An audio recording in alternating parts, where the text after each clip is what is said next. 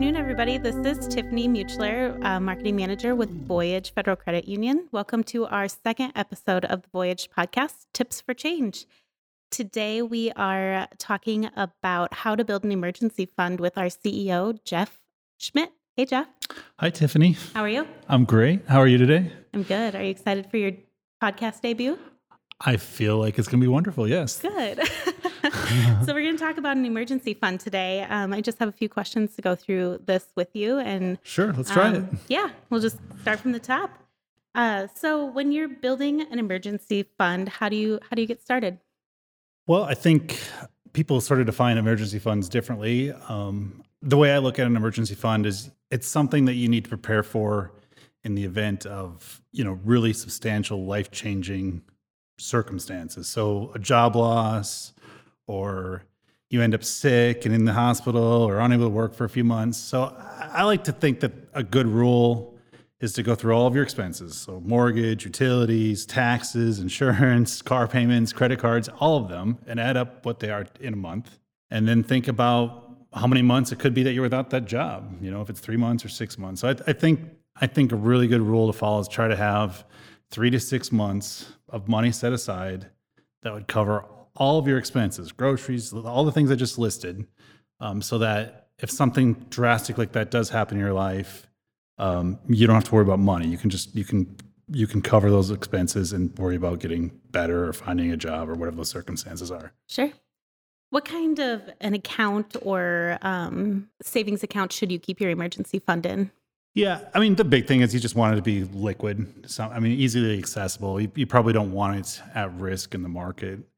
Um, I mean a better return is always good, but I think safety is the big thing. Probably an insured financial institution is best.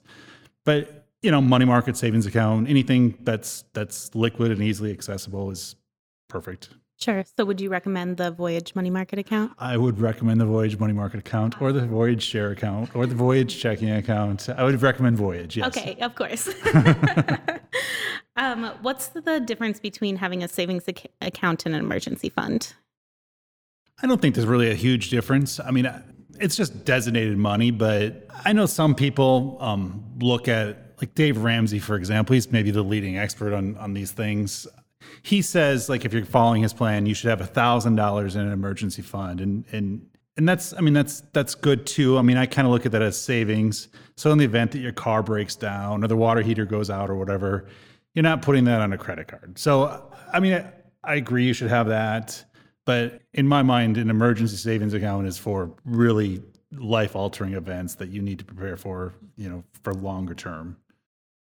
For sure. Um, can a line of credit be considered as an emergency fund? Yes and no. I, I think I think it's good to have access to money. You know, I mean, it, it, people should be prepared because unfortunately, things like we've talked about do happen. Um, savings is better, but I think if people sit down and start adding up how expensive it is just to live in a month, I mean, if you lost your job, just health insurance itself for the family could be a big number. And then you got the mortgage and car payments and credit cards. So, you know, the more money that you have borrowed, the more you need to save.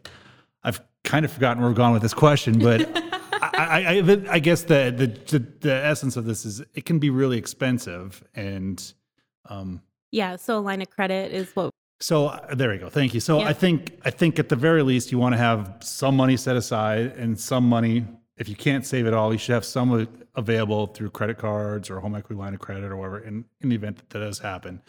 But, you know, there's kind of an adage out there. I've never met anybody that has gotten really, really rich by using credit cards. that makes sense. um, what's the best way to start saving up for an emergency fund?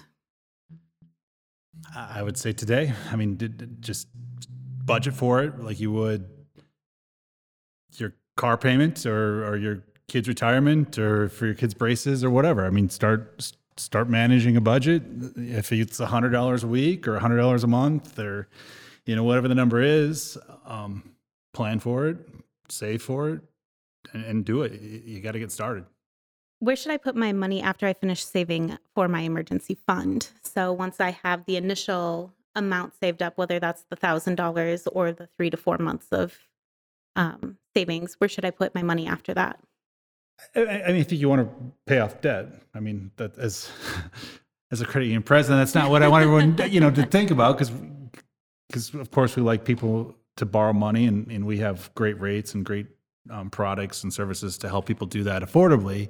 But I think after you have enough savings to cover short term problems and you have an emergency fund set aside for three, four, five, six months, then it's really time to attack debt. I mean, maybe there's other things you want to plan for, whether it's, you know, a vacation or your kids' college or retirement, those. But I mean, at some point you want to attack debt.